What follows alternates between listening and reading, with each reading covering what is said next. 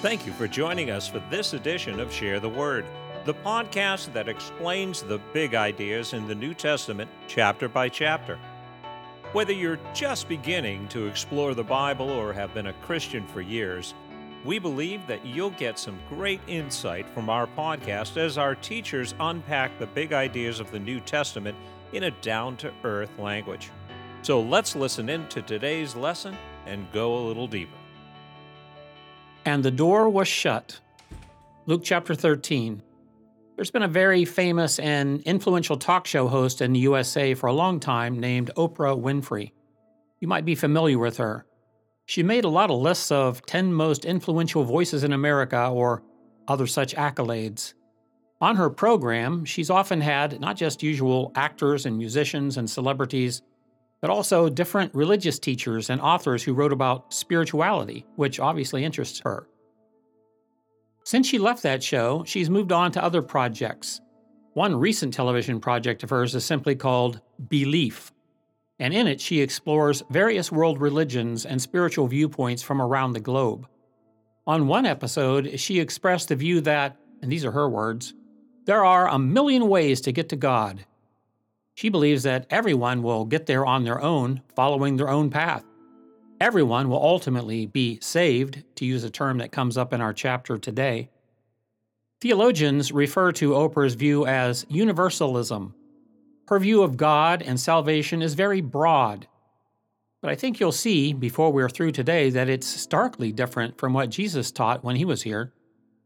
Oprah has influenced, unfortunately, a whole generation of especially younger women, the demographic her show most appealed to. She's influenced them to accept her version of spiritual reality rather than to believe what the Bible clearly says. By the time we're through today, I think you'll have to agree that you can trust Oprah or you can trust Jesus, but they can't both be right. We come to chapter 13 in Luke, we've come to the point where Jesus has finished his Galilean ministry, that is, the northern part of Israel, where he and his disciples were from. And they are now headed south to Judea and Perea. In Luke's gospel, from this point on, Jesus is actually on a trek toward his ultimate appointment with the cross, his final passion in Jerusalem, where he would lay down his life as an atonement for our sin and become our Savior. Although Jesus' Galilean ministry was extremely popular, as we've noted, the number of serious followers was never large. Most people were attracted to him out of curiosity over what he would say or do next. People followed him around, hoping to see a miracle, many, I'm sure, were attracted to the fact he spoke out against the hypocrisy of too many of their religious leaders, as it happens here again in chapter 13. Beginning at verse 10, Luke tells how Jesus healed a deformed woman at a synagogue service. The poor woman had suffered with this affliction for 18 years, yet the synagogue leader certainly knew that, called Jesus out over this because the healing occurred on a Sabbath day. That sounds familiar. Jesus sharply rebutted that man, saying, Some of you Pharisees care more about your animals than you do for the people you're supposed to be spiritually caring for. Crowd loved that zinger but it's the kind of thing that caused the religious leaders to hate him. The fact that many of the common people cheered him on doesn't mean that Jesus had a large following of true believers. Those who accepted him for who he claimed to be and would follow him as true disciples, those were few. Remember, best we can ascertain from the Gospels, at the time Jesus finished his earthly ministry, there were perhaps 500 or so true believers and followers, and that's after three years of public ministry in Israel. As we've noted, one thing that Luke records more than any of the other gospel writers is Jesus' parables. His parables were illustrations using things in our world that would be familiar to explain things in the spiritual world that we need to understand. Someone has defined the parables as earthly stories with heavenly meanings. They didn't need to be long or involved stories either. Often they were just brief metaphors. We have a couple of those today in this chapter, starting at verse 18. Listen, what is the kingdom of God like? Jesus asked. To what should I compare it? It's like a grain of mustard seed that a man took and sowed in his garden, and it grew and became a tree, and the birds of the air made nests in its branches. And then again he said, To what shall I compare the kingdom of God? It is like leaven that a woman took and hid in three measures of flour until it was all leavened. His first spiritual metaphor is about a man who planted a mustard seed in his garden. Mustard seeds, you may know, are extremely tiny, but they can grow into rather large bushes in the right environment, 12 to 15 feet high, in fact. In Jesus' parable, that's what happened. And then birds of the air came and made nests in its branches. Sure, the people who heard this wondered, what in the world Jesus intended them to take away from that? These were religious Jews, remember, who heard him on this occasion, so remember, their idea of the kingdom of God meant the messianic kingdom, the political kingdom they expected to come into being when their Messiah, the son of David, appeared in Israel. This was the fervent hope of all religious Jews the reestablishment of the Davidic dynasty by a direct descendant of Israel's historically greatest king. The expectation was he would suddenly appear on the scene, free their nation from oppression, and reestablish Israel as the kingdom of God. This was their messianic hope. But Jesus said the kingdom of God is like a tiny mustard seed, which would grow into a large bush that birds of the air would come and nest in. What could he mean by that? I'm pretty sure he was referring to his followers, not a national political movement, but a spiritual movement that started very small, but would grow and grow as it was joined by people from all over the earth, like the birds that came from all over the place to nest in the tree. Remember, one of the themes of Luke's gospel is that Jesus came to be the Savior of the whole world, not just the Jews. That line about the birds of the air nesting in the tree's branches probably was taken from Ezekiel chapter 17, which talks about how, in the future, people from all of the earth's nations will be a part of the kingdom of God. Jesus' parables were often enigmatic, that is, not real obvious in their meaning. I believe he was foretelling here, by this metaphor, how his movement, that is Christianity, although starting out very tiny, would one day be large and involve people from all over the earth. Starting with a few hundred people in Israel in the first century, it in fact grew to now include millions of believers across the globe. That's not to say that the kingdom of God will not have a literal political manifestation in the future. After Jesus returns, it will. And at that time, Jesus will literally reign as king from Israel, and the nations of the earth will recognize him as such. That's part of biblical prophecy, and we'll get to that in days ahead.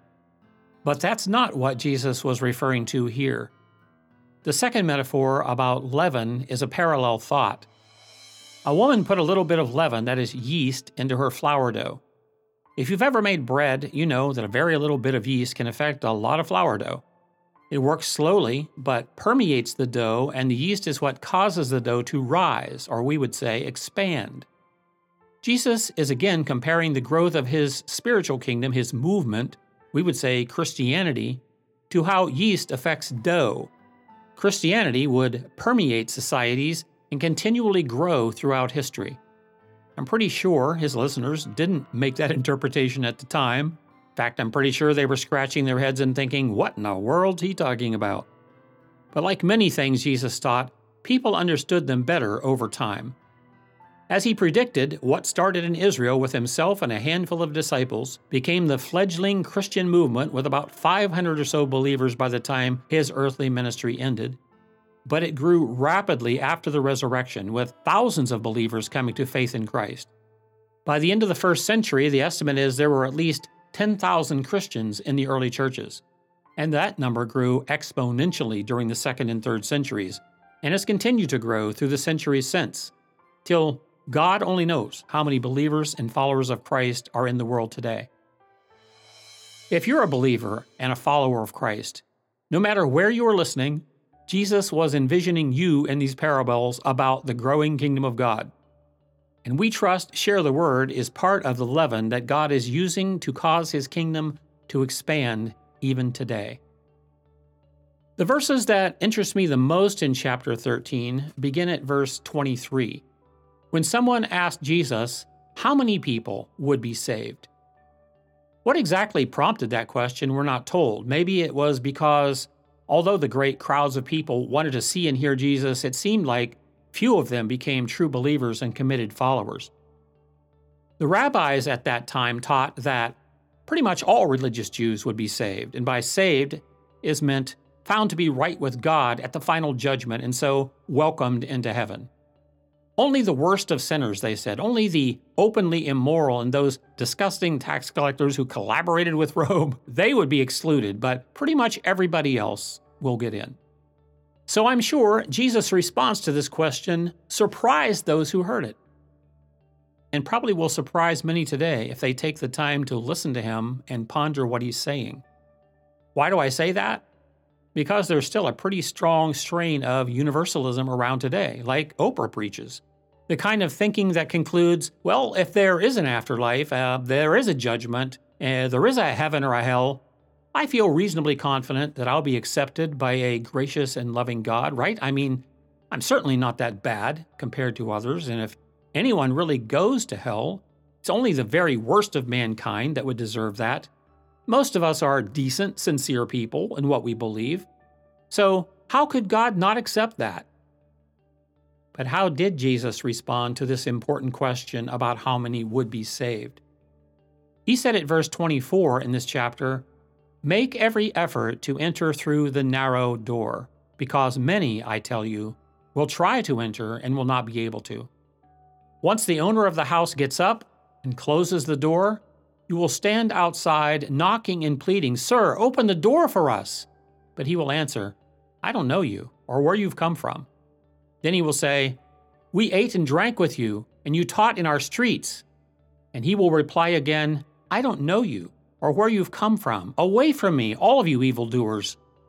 And Jesus said, Then there will be weeping and gnashing of teeth.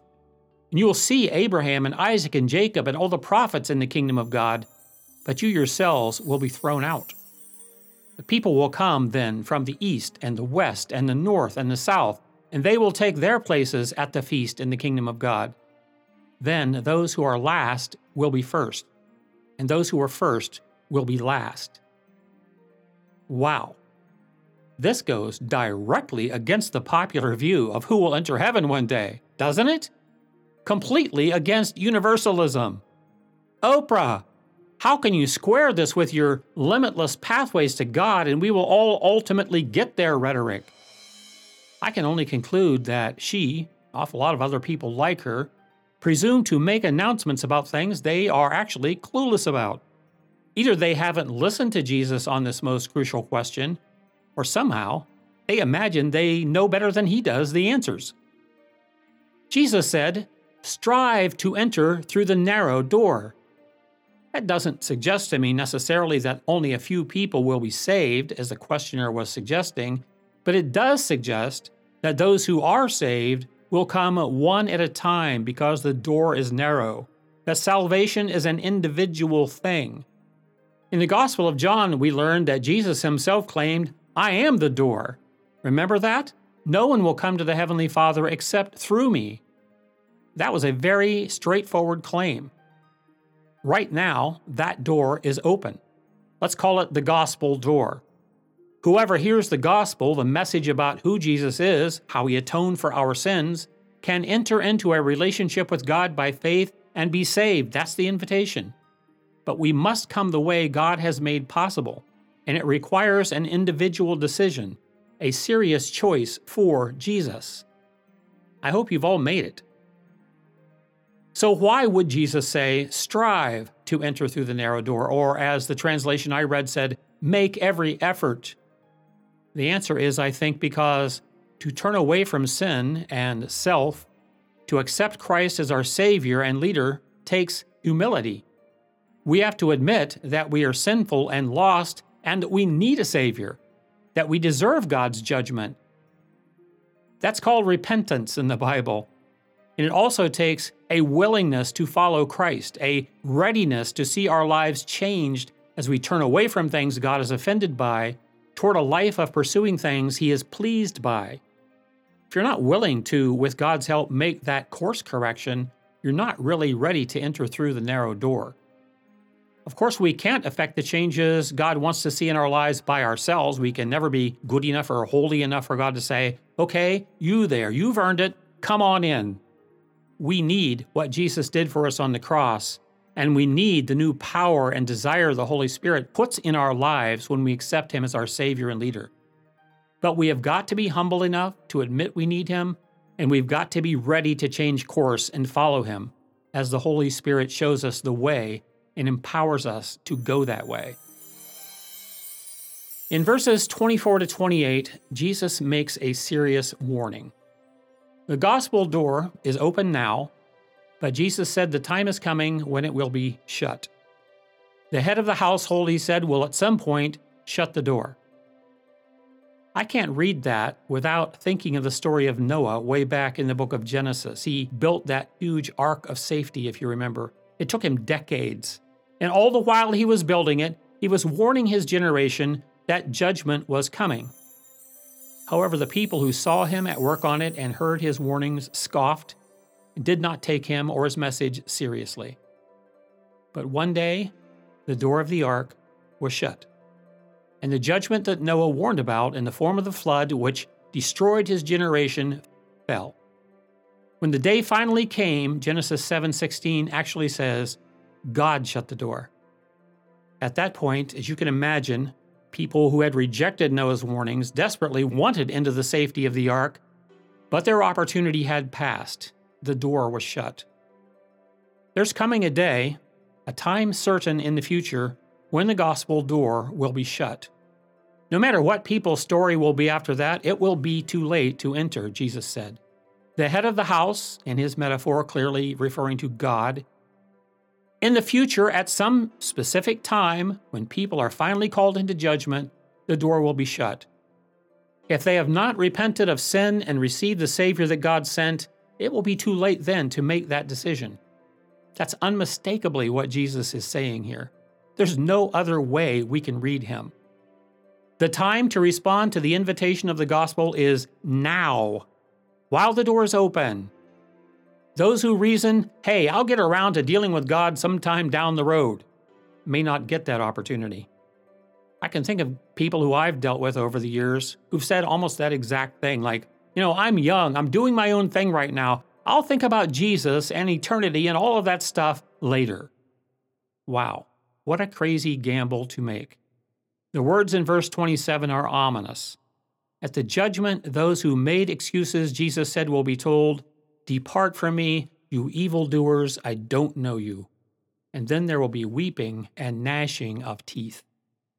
That's a scene of the final tragic day of judgment told about in Revelation chapter 20.